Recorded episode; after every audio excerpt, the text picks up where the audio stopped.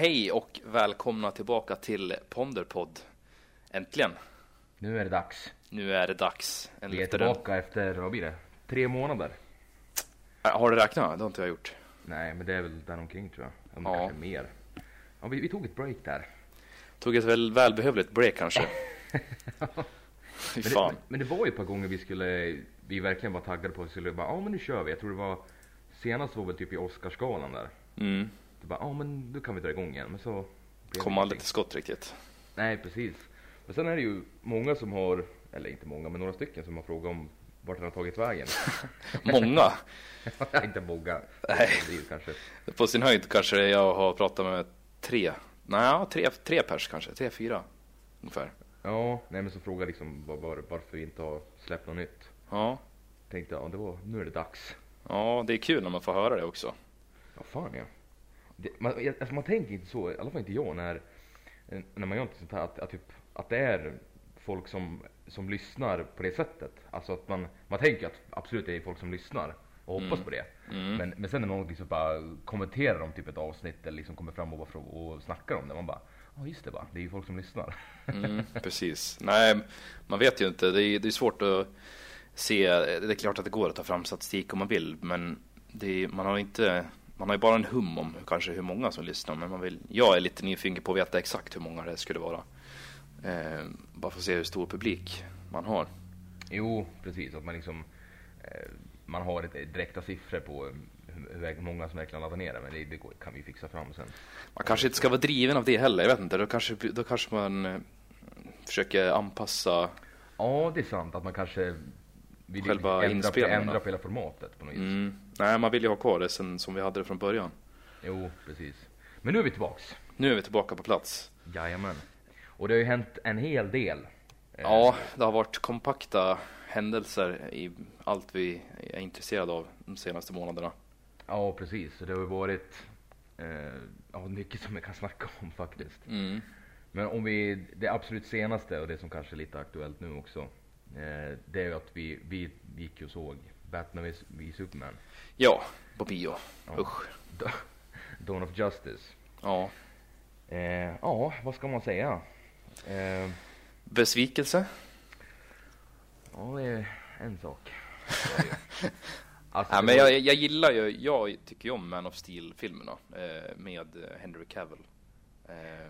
Ja, Superman, alltså första filmen var ju, jag tyckte den hade ju sina brister, men jag tyckte den var underhållande och bra. Det var den var ju, jag tyckte den var, det var inte överdrivet. Jag tyckte den var lite mörkare än de tidigare Superman-filmerna med, vad hette han? Christopher Reeve, hette han så?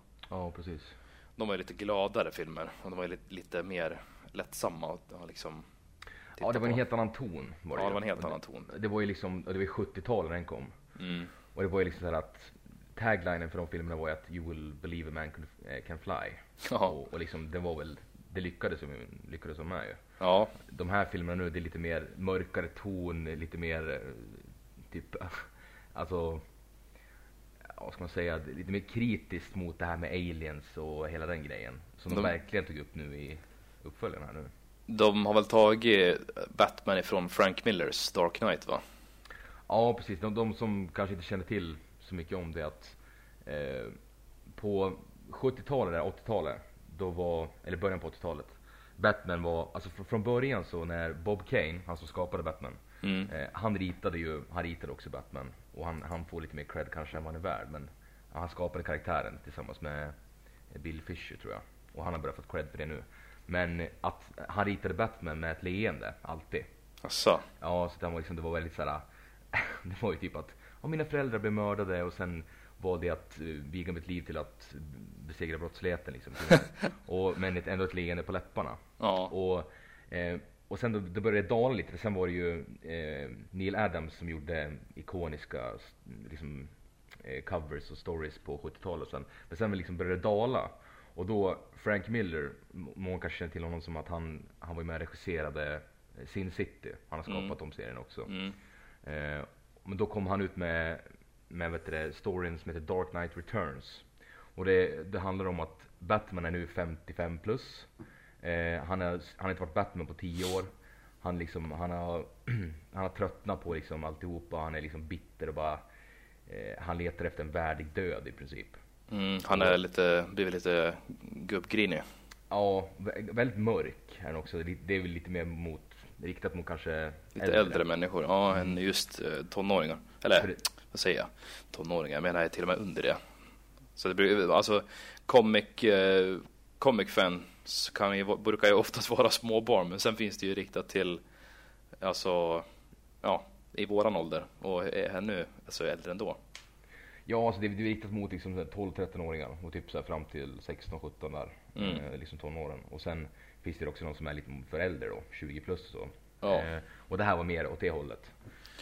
Och i den här filmen nu, Dawn of Justice, så man ser ju direkt att det är mycket taget direkt från den boken då.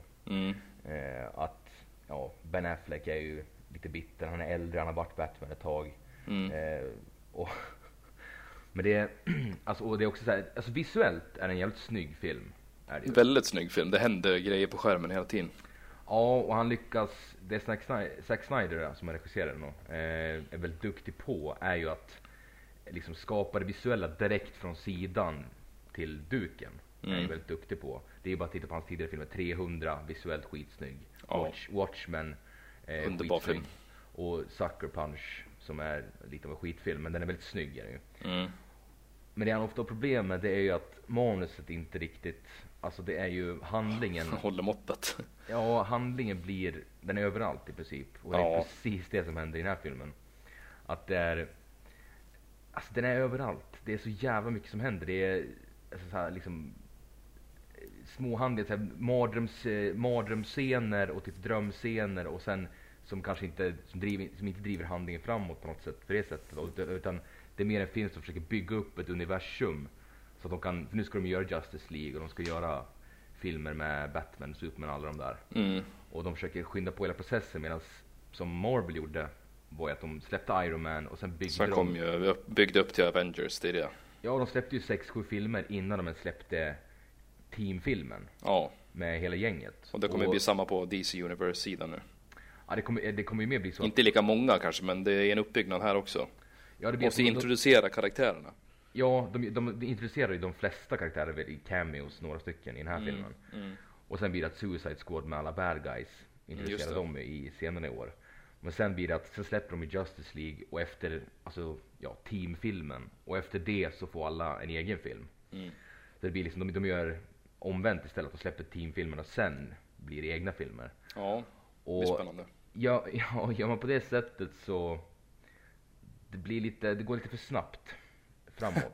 Det... Ja, det kändes krystat i den här filmen. Alltså och introducera karaktärer och lite hastigt gjort. Ja, för alltså man tänker så här att filmen är 2:40 nästan. Ja. Sjukt lång film. Och första halvan är liksom så här, då bygger de upp alltihopa och så intressant om man får se Ben Affleck som Batman, vilket han gör jävligt bra tycker jag. Jag tycker han gjorde en riktigt bra Batman, måste jag säga. Ja, precis. Men sen är plötsligt så blir det att sen blir det fighten mellan Batman och Superman och sen också efter det så blir det ju antiklimaxen då. Men alltså det blir helt annan ton på filmen och helt, och nu ska vi inte spoila, men nej, det ska vi inte göra. För man förstår ju att det kommer ju komma fler filmer så de kommer ju inte döda varandra om man tror det, så är man ju idiot. Men oj. Ja, men så behöver man inte säga då.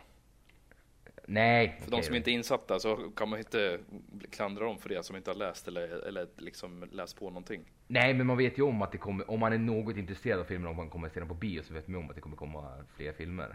Ja, det där var en liten minispoiler enligt mig då, men skitsamma. Ja, okej. Ja, men i alla fall. Så i alla fall att liksom hur de blir, nu är ju spoiler det också kanske. Jag kan inte säga det så. Nu får du trippa försiktigt här runt. Ja, det du tänker säga. Det är ganska ny, så det, man kan inte spoila någonting i princip. Nej. Men alltså själva fighten tycker jag det var ju häftig framförallt. Ja, den var häftig, men det lades inte så mycket tid på den tycker jag. Nej. Och sen liksom att det var de behöver så jävla mycket tid för att bygga upp det här liksom universumet och visa alla och liksom så att det här existerar och det här. Så att det, och sen så manuset är en jävla röra är det ju. Ja. För det var ju rätt, jag läste en del om filmen innan, liksom hur, bakom kulissen och sådär. Mm. Och det var att när efter Ben Affleck blev satt i rollen som Batman. Ja. Då tog han i manuset som de hade och skrev om det. Väldigt mycket av det.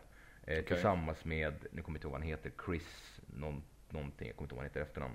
Men han och Ben Affleck skrev ju Argo, som de släppte för några år sedan. Just det, han tog med den killen som skrev Argo i Batman också, va? Batman v Superman-filmen. Ja, precis. Och de arbetade på den. Ja, de skrev om manuset en hel del. Ja. Och jag antar att det är för att försöka liksom rädda det på något sätt. Ja. Men det gick ju inte. Nej. Hela vägen då. Så att, ja, alltså det... Ja, jag är besviken där. Och så, ja. Och för, alltså Dark Knight Returns, alltså det är min absoluta favoritstory när det kommer till Batman. Och jag har ju den hemma och läst den många gånger. Och det är ju mycket som är direkt taget ur den. Alltså vissa så här visuella saker är ju, och vissa liksom... ja, alltså direkt dialog ur den boken är tagen. Och liksom det ser ju... Man tänker liksom att det kanske är det bästa man någonsin har sett då. Ja. Man är liksom ett stort fan av källmaterialet. Och då, men nej, jag vet inte vad det är. Det är någonting som man, nej. Någonting som jag blev otroligt besviken på, det är att de visade i princip allting i trailern till innan filmen släpptes. Alltså det var på tok för mycket i trailern som var ifrån filmen. Ja, har du sett den andra trailern släppte, då har du sett filmen i princip. Ja. Alltså du vet ju vad som kommer hända. Ja. Så det är inga twister eller någonting som... Vanligtvis brukar man bli hypad och liksom så här, se filmen... när man ser trailern först, men i det här fallet så var det ju, då har de gjort helt fel ju. De visar på tok för mycket innehåll från filmen i trailern.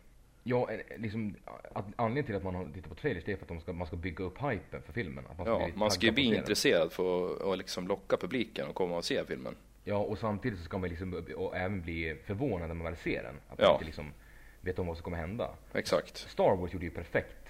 Ja. De visar nästan ingenting, men allt man såg, man bara shit. Och, liksom, och när man väl såg den så var man bara what the hell, liksom, vad fan är det som händer? Ja. Och, men ja, så marknadsföringen var inte på topp. Nej, här, och för er som vill se hur Batman ser ut, jag tänker på Batman som en liten, som en boxare nästan, för han är ju otroligt svinstark i den här filmen. Han är stor som ett jävla hög. Han är ju biffig, en biffig Batman. Så googla på Frank Miller Batman, så trycker ni på bilder, då kan du få se hur grov han är i serietidningarna. Ja, och de lyckades ju göra Ben Affleck riktigt stor i filmen också. Han var riktigt tränad i filmen också. Ja, verkligen. Och det som också är ett problem med att göra den här mörka tonen i hela den universumet nu som de gör, det är med Superman. För han är ju liksom... Han är ju motsatsen till Batman i princip, i, alltså man tänker ton och typ så, för han är liksom den... Om man ska jämföra så har han inte den gladare tonen än vad Batman har. Ja, mycket, och att han liksom, han är den här som aldrig ska döda, eller han dödar ingen, även fast liksom att han liksom det goda, och att han är liksom den ultimata hjälten på det sättet. Men det blir svårt att göra Superman glad när liksom alla andra är bittra och alla liksom bara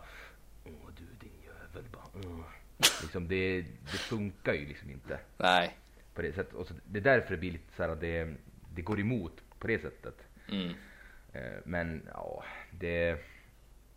jag hoppas att de... Alltså jag hoppas att... David S. Goyer, han skrev storyn för den här filmen. Och det är han som skrev också storyn för The Dark Knight och alla Batman-filmerna innan. Med Christian Bale. Precis. Okay. Han borde de ju sparka, tycker jag. Han är helt allvarligt, för får han för mycket liksom fria tyglar. Ja, får han för mycket frihet, då kan inte han hantera någonting. För när han skrev tidigare Batman-filmen, då hade han Christopher Nolan med sig och Jonathan Nolan, hans brorsa. Ja. Och de alla tre jobbade tillsammans, så de filmerna var ju skitbra. Men jag tror att Goyer hade liksom friheten nu, att han skrev det här och sen fick Affleck kom in och försökte rädda det. Den här Chris då. Ja. Men det gick ju inte. Och jag tror nu också att Goyer kommer inte vara med och skriva framtida filmer heller. Jag tror att han har inte de här skrivit Justice League, vilket jag tycker är... Kommer väl märka, eller kommer. De har väl redan märkt kritiken, vad fan de har gjort fel nu, det är väl det. De kommer ju få känna ett bakslag utan dess lika. Jo, för jag läste det om att de drog in 400 miljoner den första helgen på den här filmen. Mm. Och sen efter helgen så var det största droppet någonsin, tror jag, för en film att det var så få som gick på den efter helgen. Ja, det är förståeligt. Ja, och det är ju, kritikerna hatar ju den. Ja. Så att, alltså det är ju en underhållande film på det sättet där ju. Men den har så jävla mycket brister. Ja, jag skulle säga att det är inte värt att gå på bio för den här filmen. Vänta tills den kommer ut på Blu-ray eller DVD i sådana fall och hyr den eller vad som helst. Ja, men alltså det är det att om man gillar superhjältar, om man gillar den här genren, så kommer man ju gå på den i vilket fall. Men alltså, ja, man kan ju hoppa. Vänta tills den kommer på Blu-ray. Ja, det skulle jag ha gjort om jag hade vetat om jag hade hört någon annan som har gått innan på den, hade jag ju väntat, kan jag ju säga. Ja, precis. Det var lite tråkigt. Ja, men nu när vi är inne på superhjältar, vi var ju såg Deadpool också. Just det. Den, jag har ju som vi har pratat om i tidigare avsnitt, så har jag läst ganska, ja, inte mycket Deadpool, men kanske de första 10-15 i alla fall. Man kan inte säga böcker, det är inte böcker, serietidningarna. Alltså, ja. Säger man, numren säger man. Ja, precis. Så jag var ju jävligt spänd på att se hur de skulle göra med Ryan Reynolds då, som Deadpool. Ja, och de lyckades ju perfekt. Ja, det var en jävla vad överraskad jag blev. Jag skrattade genom hela filmen i princip. Ja, det var mycket roligare än man trodde det skulle vara. Den var ju, alltså den har ju liksom allt. Den har action, den har humor, den har liksom hjärta. Och typ så här, så det funkar ju på alla plan där. Och liksom om man tänker på moralen om man tänker Deadpool, är att det spelar ingen roll hur det ser ut på utsidan. Den är på insidan som räknas. Oj, klyschigt. Ja, jag vet, men vad fan. Om man ska ta någon form av, säg någon, säger någon form av moral. Ja, det är sant. Medan Batman v Superman, vad var moralen i den då? Jag vet inte. Svårt. Ja, jag vet inte. Jag kan inte svara på frågan. Nej, inte heller. Och jag var ju så exalterad att se filmen, så jag gick och såg den själv. Helt. Jag hade första gången jag gick på bio själv överhuvudtaget.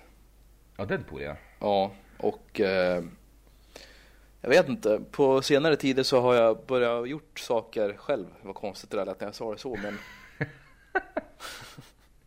det jag menar då är att eftersom exempelvis när jag går i skolan då, så jag känner ju inte en enda pers där. Alltså det är klart man hejar på klasskamraterna om man träffar dem i korridoren, men det är inte så att jag liksom... Man är inte polare med dem. Det är inte så att jag åker hem till en Fredrik i träningslärarklassen och hänger och snackar skit, utan ja. Man är bekant bara typ. Ja, man hejar, nickar lite lätt. Man går förbi.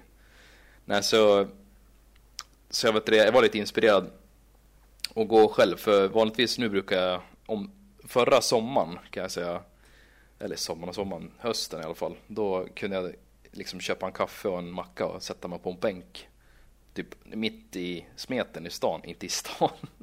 Har du bänkar mitt på torget? Nej, jag sätter mig med A-lagarna. Nej, vid ån, för de som vet var ån ligger, som går ner för Heartbreak och ut mot jävla strand, där finns det bänkar. Så där satt jag mig i solen en gång och den bara... Fan vad konstigt kändes att sitta själv och dricka kaffe, men efter en stund så kunde jag njuta av det. Man måste lära, jag tror jag har blivit duktigare på att lära mig och kunna ta vara på ensamtiden. Även fast det ser lite konstigt ut kanske, jag vet inte. Ja, alltså det är vissa saker som det liksom är konstigt att göra själv till en början. Jag kommer ihåg första gången jag gick på bio själv. Ja. Då var det jag tror det var Spider-Man 2, alltså med första Spider-Man, vet, med Tobey Maguire. Ja. För typ 10 år sedan. Ja. Då bodde jag hemma hos farsan ute i Valbo. Ja, det är 1 mil från Gävle. Då cyklade jag in själv.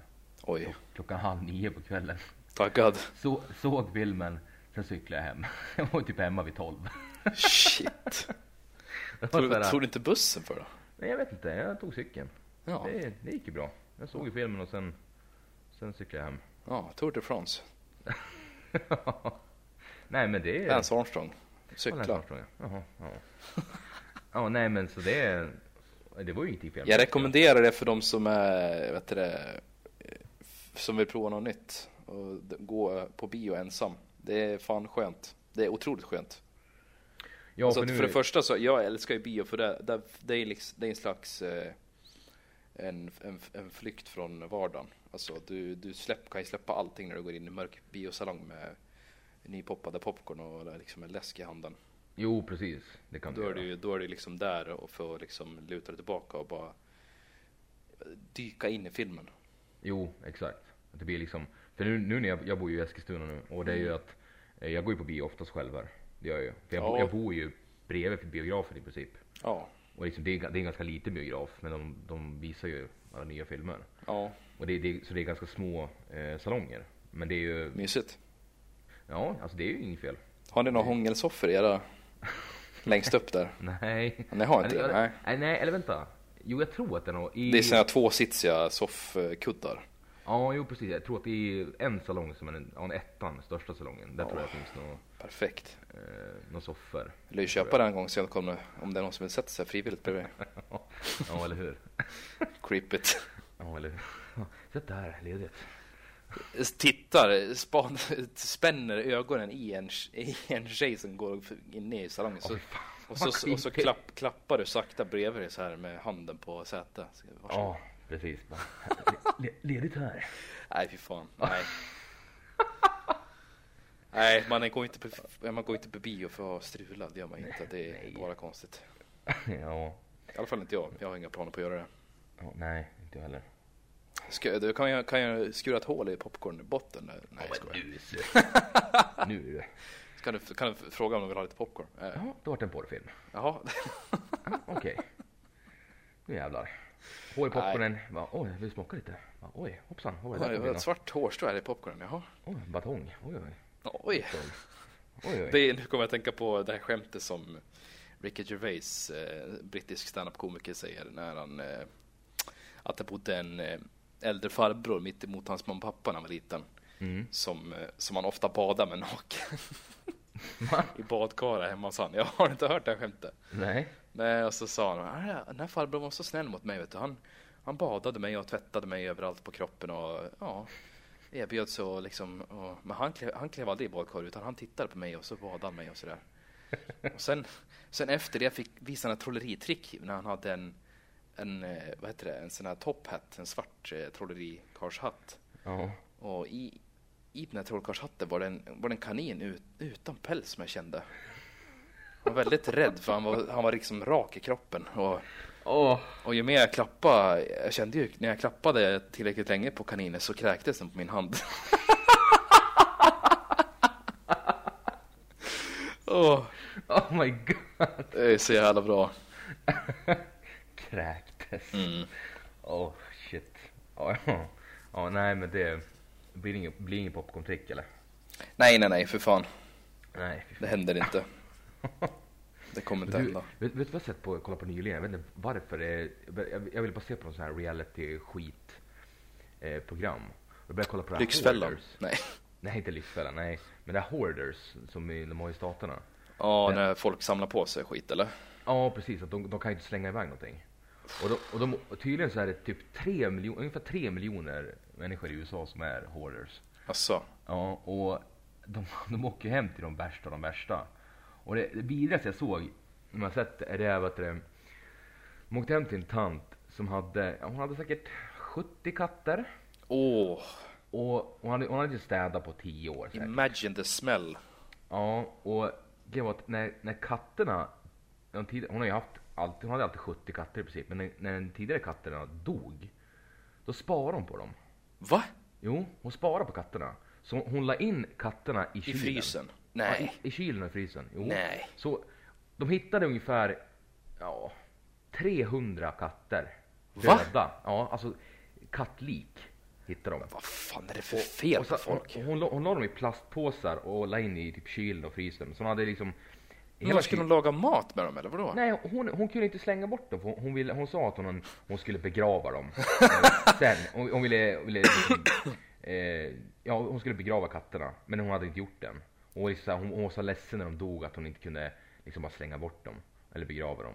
Alltså sånt där, jag kan tycka synd om sådana människor, att de borde få gå i terapi eller vad fan. Ja, men de har ju något psykiskt, liksom, de har ju någon psykisk sjukdom måste de ju ha. liksom någon, liksom att de inte kan, de kan inte göra av med saker. Det är typ så här övergivenhet eller någonting sånt. För de bor ju helt, ja, det är ju hemskt, och det är helt absurt för det, efter hon.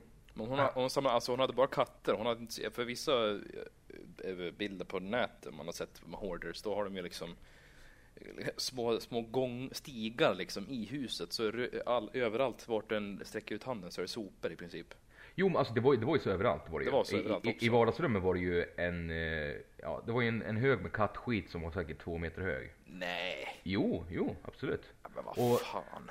Och sen liksom de går ju, och sen slutar ju, de betalar inte räkningarna, så att vattnet slutar ju fungera, eller att rören täppar igen, och sen fixar de det inte, så de skiter ju i hinkar och typ ställer liksom, eller alltså människan. Ja, människan, ja, precis. Men vad fan. Skiter i hinkar, skiter i plastpåsar, och sen kan de inte slänga iväg det heller. Det är så jävla äckligt. Nej, men vad fan, det lämnar ju i avföring. Ja, exakt. Det är helt sjukt.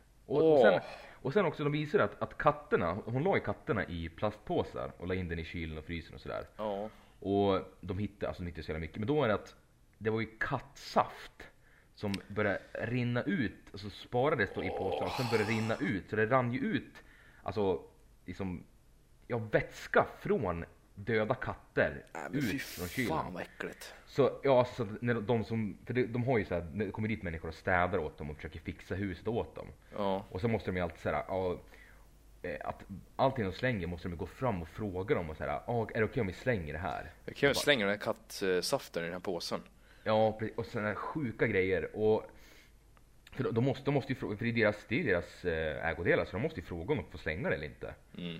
Och de alltså, tänkte för att de måste, alltså vartenda föremål i hela huset, och det, du kan ju tänka, alltså, det går ju knappt att komma in i vissa rum för det är så mycket grejer. Förstår och, inte. Och så måste det lukta så in i helvete. Jag kan inte förstå hur det kan gå så långt. Nej, jag fattar inte. Det är 10 år. Och sen, liksom, jag tror det var något, hon är katt, hon som hade katterna. Hennes dotter, hon hade en dotter som inte hade varit där på 10 år säkert. Oh. Och när de öppnar dörren, och de är alltså 5 meter utanför ytterdörren. Då, när de känner lukten, då börjar dottern grina och bara jag kan inte gå in. Bara bryter ihop. Oh Jesus. Och då fattar man ju, fy fan vad det måste lukta. Och de här personerna som bor där, alltså de bor där, de sover ju där. Och liksom så här, de måste ju liksom bli så vana. Men var någon arbetslös eller? Ja, det är de säkert, jag vet inte. De går inte in så mycket. Ja, men advokat. Nej. Nej, men alltså, jag förstår inte. Och liksom, och när man killarna så kommer in och ska liksom rensa och städa och försöka fixa det åt dem då. Jag kan tänka dig vilket jävla skit göra. Ja, men de har ju så här masker och typ så här biohazmat-dräkter på sig, sådana här liksom helskyddsdräkter. Mm. Kan du tänka dig att om du bor hemma och så ska folk komma in i ditt hus och städa och kommer in i fulla dräkter med masker och saker, vilken de måste liksom vara som en reality check. Det är liksom som en alienfilm, kommer med full utrustning. Alltså det är som en astronaut kommer in och ska börja städa åt det. Men liksom, det är helt sjukt. Men hur började du kolla på det då? Nej, jag vet inte vad det var. Jag lyssnade på, brukar lyssna på Opie and Anthony, som var en gammal radio, de har inte det kvar längre, men radioshow i Staterna. Mm. Och då började de snacka om något avsnitt sådär. Och så började de snacka om den här kattkärringen. Ja, ah, okej. Okay. Och då tänkte jag såhär, det här måste jag bara se. Så jag började kolla på det. Och sen hade de också intervju med en kille på telefon, han som är med i programmet, han som städar åt dem. Ja. Och han berättade lite såhär hur det var och sådana grejer. För han har ju en sån firma som gör det åt folk. Mm. Och då var det så jag var nyfiken, så jag började titta på de avsnitten. Och det är ju så jävla sjukt. Är det gammal tv-serie eller? Jag tror det den serien som jag kollar på, jag tror de la ner sig 2013. Ah, okay. Det är väl kanske gammalt. Nej, men det är några år gammalt. Ja. Är det. Men alltså, det var ju, och han berättade också, han kille som brukar vara med i programmet, att de hade hittat ett lik. Va? I ett hus. Ja, det var tydligen så hade, det var en tant och en farbror som bodde i ett hus, och sen hade farbrorn då, gubben hade dött av naturliga orsaker. Men hur fan kan man ha kvar en kropp i ett hem? Grejen var att det hon hade gjort då var att han hade dött i badrummet. Då hade de tagit duschdraperiet och virat in han i det. Och så bara låt han, och så glömt bort det. Bara. Glömt bort det? Ja, det var hennes. Jag glömde bort det bara. Men så, det är ju en jävla myte. Ja, i 3 år hade han det. Vad fan, kärringen är psyksjuk.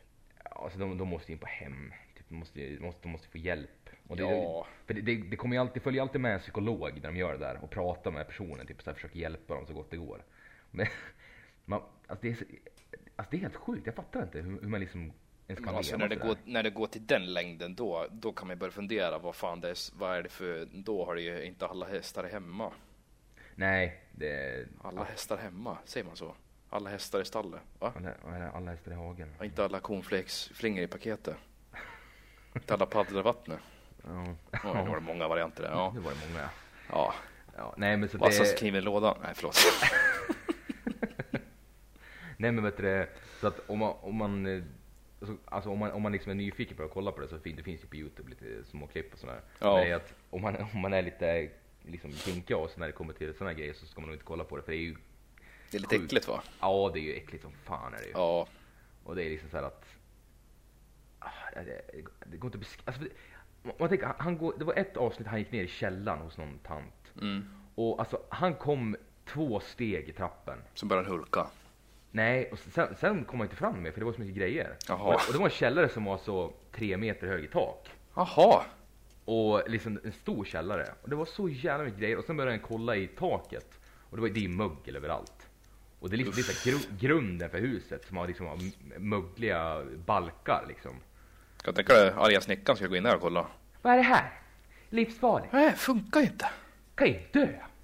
Funkar inte. Det är så mycket grejer. Ja, hur har du tänkt i det här då? Ja, vad ska hur tänkte ni då? Alltså vad ska jag göra med det här? Du har inte tänkt. Håller du på med? Funkar ju. Han är skön. Ja, han är riktigt skön. Vi kollar på en del av det här. Ja, vi tittade ju häromdagen på YouTube-klipp där. Han är så skönt ärlig. Ja, alltså det är det också. Det är det jag tänker på. Alltså, det där är nog den enda svenska tv-show jag någonsin skulle kunna titta på frivilligt. För jag tycker tv är så jävla ruttet nu för tiden. Alltså det är så mycket alltså jag dömer inte de människorna som tittar på programmen. Det gör jag absolut inte. Men jag dömer ut programmen. Vad fan det är för jävla kvalitet på det. Om man säger realityprogram nu för tiden blir så jävla... Alltså det är typ...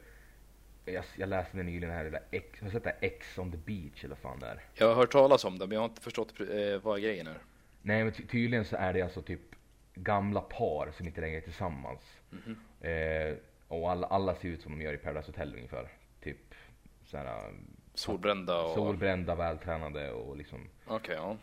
Och så det är olika par, ja, det är väl kanske 4-5 par som inte längre är tillsammans, och så ska de bo tillsammans då, och så ska det bli konflikter, och så ska gamla par ligga med andra par.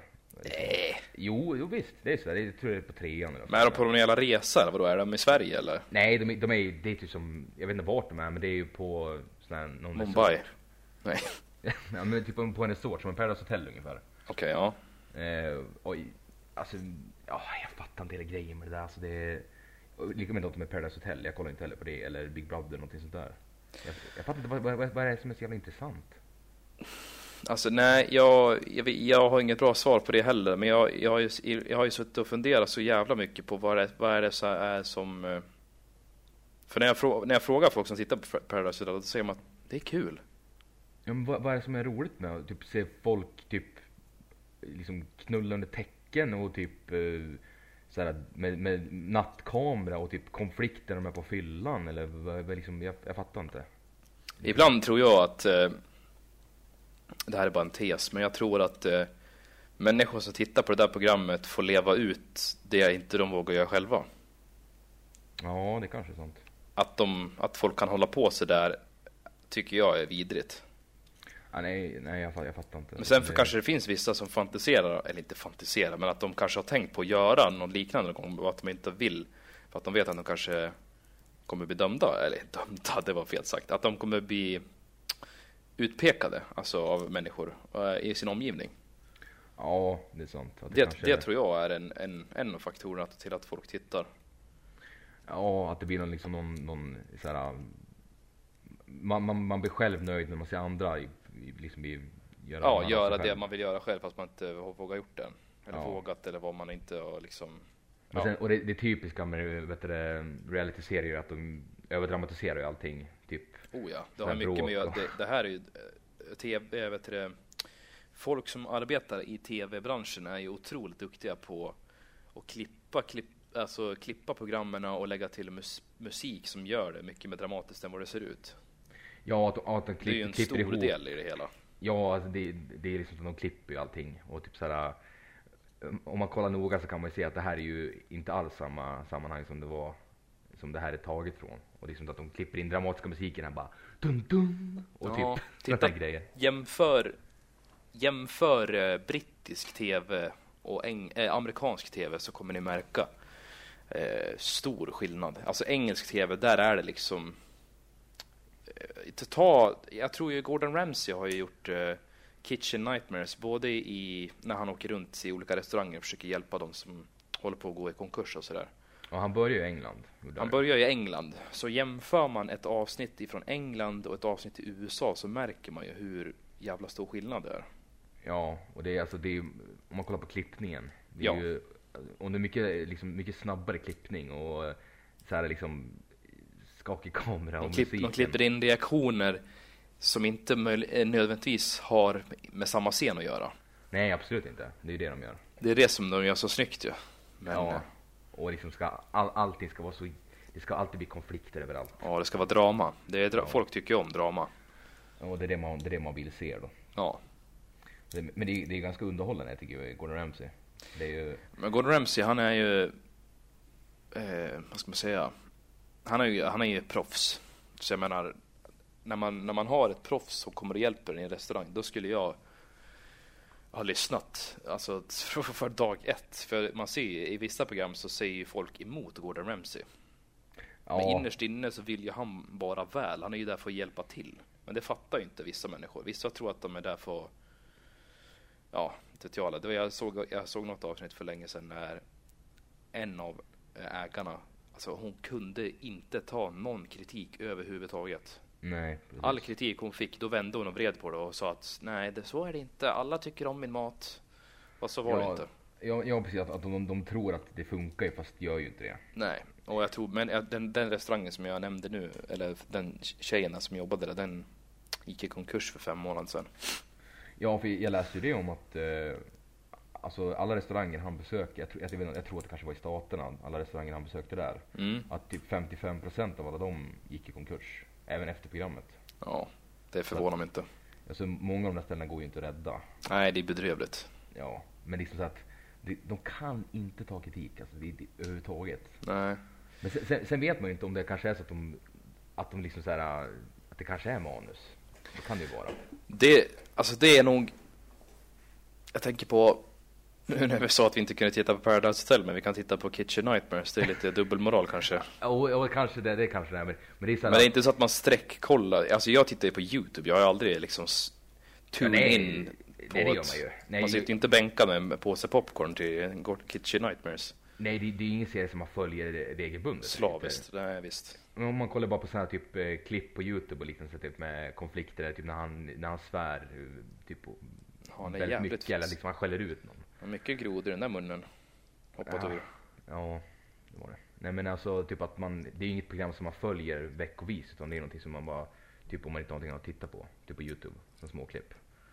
Men alltså, jag vet ju att vissa brukar ju betala för, jag tror att det är väl Big Brother. Man kan betala på deras hemsida för att då får man 24/7 coverage på huset då. Då kan man titta dygnet runt som man vill. Ja, precis. Det gjorde en av mina bröder, kom ihåg när jag bodde hemma. Hade laptopen framme jämt och ständigt. Då vart man ju lite vet du, inte medhållen höll på att säga, utan då var det bara att titta på Big Brother liksom. Alla i huset ville titta på Big Brother då. Ja, jag skulle aldrig kunna tänka mig göra någonting sånt där. Och vara med i Big Brother? Nej, absolut inte. Nej, inte att vara med, och inte heller alltså att man vill se det 24/7. Att man har nej. Utan, ja, betala pengar. Betala? Ja. Nej, det vill jag inte. Ja, nej, så att det finns ju någonting för alla, gör det ju. Det gör väl det. Jag tittar ju väldigt sällan på tv överhuvudtaget ändå.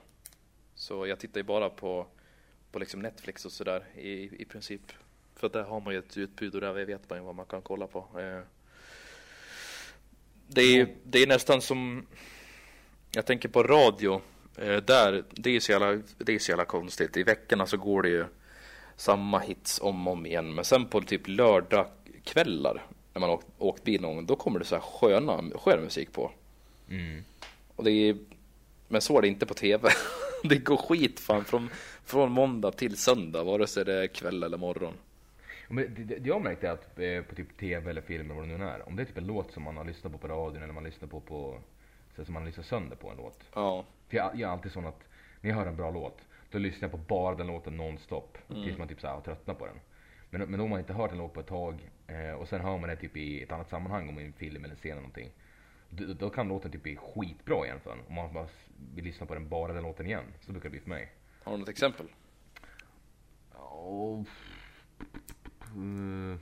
Nu kommer jag inte ihåg vad den låten heter, men det var en låt. Rammel, ta av dig skorna. Nej, men det var en låt i trailern för, vad heter den skräckfilmen då? Bonde söker fru. Nej, det var en trailer för en Wes Craven-film som släpptes några år sedan. Okej. Okay. Vad heter den nu då? Under Pressure. Vad sa du? Under Pressure. Ja, nej. Det var en rocklåt, men inte så känd grupp som jag hade lyssnat på tidigare. Men så var det att då körde de den låten i trailern. Mm. Ja, nu blir det väldigt löst här nu, för jag kommer inte ihåg varken namn. Ja, nu blir det väldigt luddigt. Ja, vänta, den heter... Through the Fire and Flames, Dragon Lore, eller vad heter de? Dragon. Nej. Skitsamma. Men i alla fall, de spelade den låten i trailern. Mm. Och det som låten passar inte in, för det är ju en skräckfilm här ju. Ja. Från 2010. Ja. Och efter det då, men så 2013 nyss. Ja, så är det. Nej, skitsamma.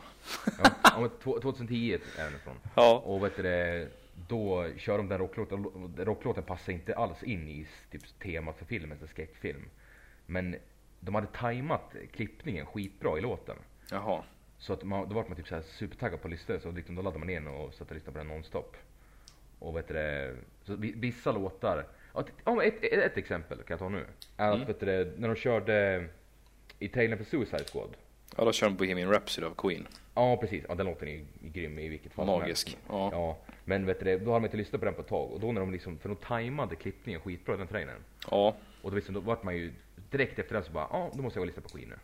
Exakt. Så då, liksom, då blir bara, då satt man på Greatest Hit-plattan och bara lyssnar alltihopa. Vissa, med mig så är det mycket med det här med att man tajmar klippningen i vad man tittar med. Ja. På, och liksom med musiken. Det ger ju en större effekt.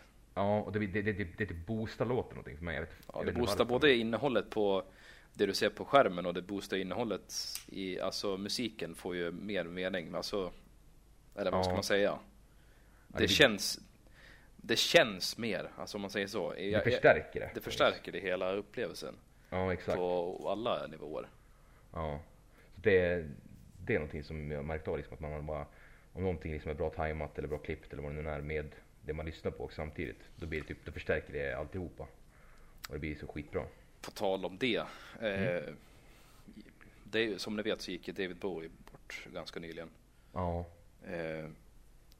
Och sen dess har man ju, det blir ju alltid så när en stor artist går bort, så går man ju tillbaka till musiken och kanske nöter det i någon vecka. Ja, man lyssnar igenom alla gamla låtar och alla. Ja, det blir ju så. Man går ju tillbaka till The Greatest Hits, eller man går tillbaka till de 3 första skivorna eller vad man nu gör. Så det finns ju en astronaut som heter Chris Hadfield som har spelat in i rymden på ISS, det är International Space Station, som cirkulerar i jordens omloppsbana. Stora stationer med, det är amerikaner, det är ryssar, det är vad mer? Det är japaner och kineser och allt vad det är. Och svenskar har väl också. Jag tror Fuglesang har väl varit uppe i den här, tror jag, i det har väl. International Space Station. I alla fall Chris Hadfield då, han har ju landat på jorden för, ja, vad var det då? Det var väl en månad sedan ungefär. Han hade spenderat ganska... Nej, förlåt. Det var förra året han landade. Det var en annan kille som hade spenderat ett år i rymden, så kom det nyss. Men i fjol, då landade Chris Hadfield, tror jag. Ja. Och han spelade ju in en av David Bowies låtar inne i International Space Station. Han gjorde väl Space Oddity, va? Han gjorde Space Oddity. För er som inte har hört låten så kan jag rekommendera att lyssna på Chris Hadfields version. För där har man ju det visuella. Det förstärker låten på otroligt höga nivåer. För mig i alla fall. Det är en jävligt cool video. Eller? Det är en cool video, för i en av scenerna så ser du Chris Hadfield sitta och sjunga. Givetvis är det inte live till kameran. Han har ju spelat in audion före och så har han lagt på video sen då. Men då sitter han i en liten, vad ska man säga, en liten utsiktshål eller vad ska man säga, med fönster ut mot rymden. Mm. Och då har han jorden i bakgrunden, samtidigt som att i texten i låten så sjunger de om jorden. Ja. Jag tror han sjunger Here am I floating in a tin can. Ja, precis. Och då är Far above the world. Det är exakt det han gör. Det är exakt det han gör i den scenen i inspelningen som han gjorde själv då. Och nej, den kan vi väl, vi kan väl spela några sekunder av den efter, alltså, som kommer här nu då. Så kan ni få höra ett litet sample. Here am I sitting in a tin can. Ja, grymt bra. Grymt. Den ligger i mina favoriter i alla fall på YouTube, kan jag säga. Jag har sett den säkert 20 gånger. Ja, jag såg också att efter Bowie gick bort, då la jag upp en bild när han är sminkad som Ziggy Stardust. Ja, med blixten i ansiktet. Ja, precis. Ja. Så jävla coolt. Riktigt bra. Och han är ju jävligt mångsidig, den där astronauten. Han är ju musiker också. Ja, precis. Jag tror att han kommer inte åka upp något mer nu. Nej, det tror inte jag heller. Han är väl 50, tror jag. Han ser ju fräsch ut. Ja, som fan. Han är ju sjukt. Alltså, han ser inte ut som i sin ålder. Absolut inte. Vänta, ska jag se. Jag kan googla. Jag ska se. Chris Hadfield. 56. 56? Jajamän. Du. Jäklar. Ja. Ja, så det, han är ju... Ja. Nej, men alltså, jag lyssnade på en intervju när han kom ner sist. Mm. Om liksom, hur länge han hade varit uppe. Jag vet inte hur många dagar det var totalt. Jag tror ett år totalt i rymden han var det. Ja, okej, ja. Ja, det var säkert mer.